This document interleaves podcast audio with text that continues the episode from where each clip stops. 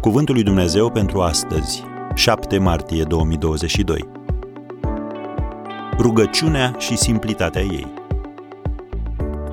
Când vă rugați să nu bolborosiți ca păgânii. Matei 6, versetul 7. Cunoscându-ne tendința de a complica lucrurile, Domnul Iisus ne-a învățat în Matei, capitolul 6, de la versetul 7, Când vă rugați, să nu bolborosiți aceleași vorbe ca păgânii cărora li se pare că dacă spun o mulțime de vorbe vor fi ascultați.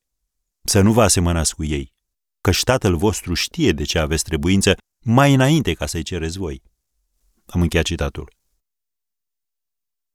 Prin faptul că Domnul Isus a folosit expresia bolborosiți aceleași vorbe, el a vrut să ne învețe că rugăciunea nu trebuie să fie lungă, spusă cu voce tare sau bine alcătuită.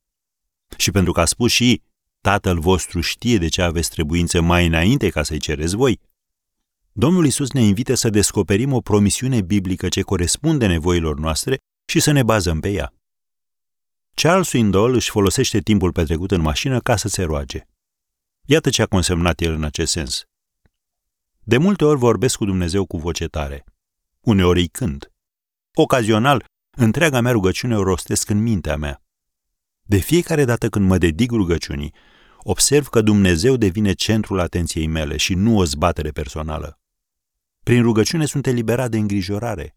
Mă eliberez de tot ce mă ține captiv, așa că pot să mă pierd în măreția prezenței sale și în bucuria slujirii.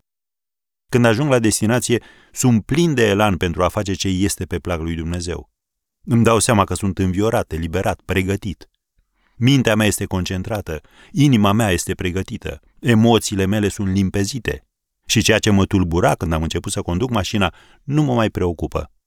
Rugăciunea a făcut să fie posibil lucrul acesta. Aș vrea să pot spune că folosesc fiecare deplasare ca timp de rugăciune, dar, ca mulți alții, adeseori uit.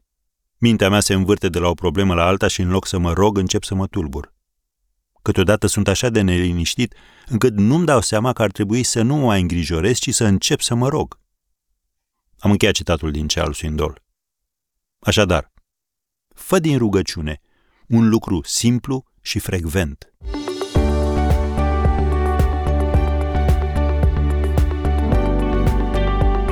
Ați ascultat Cuvântul lui Dumnezeu pentru astăzi, rubrica realizată în colaborare cu Fundația SER România.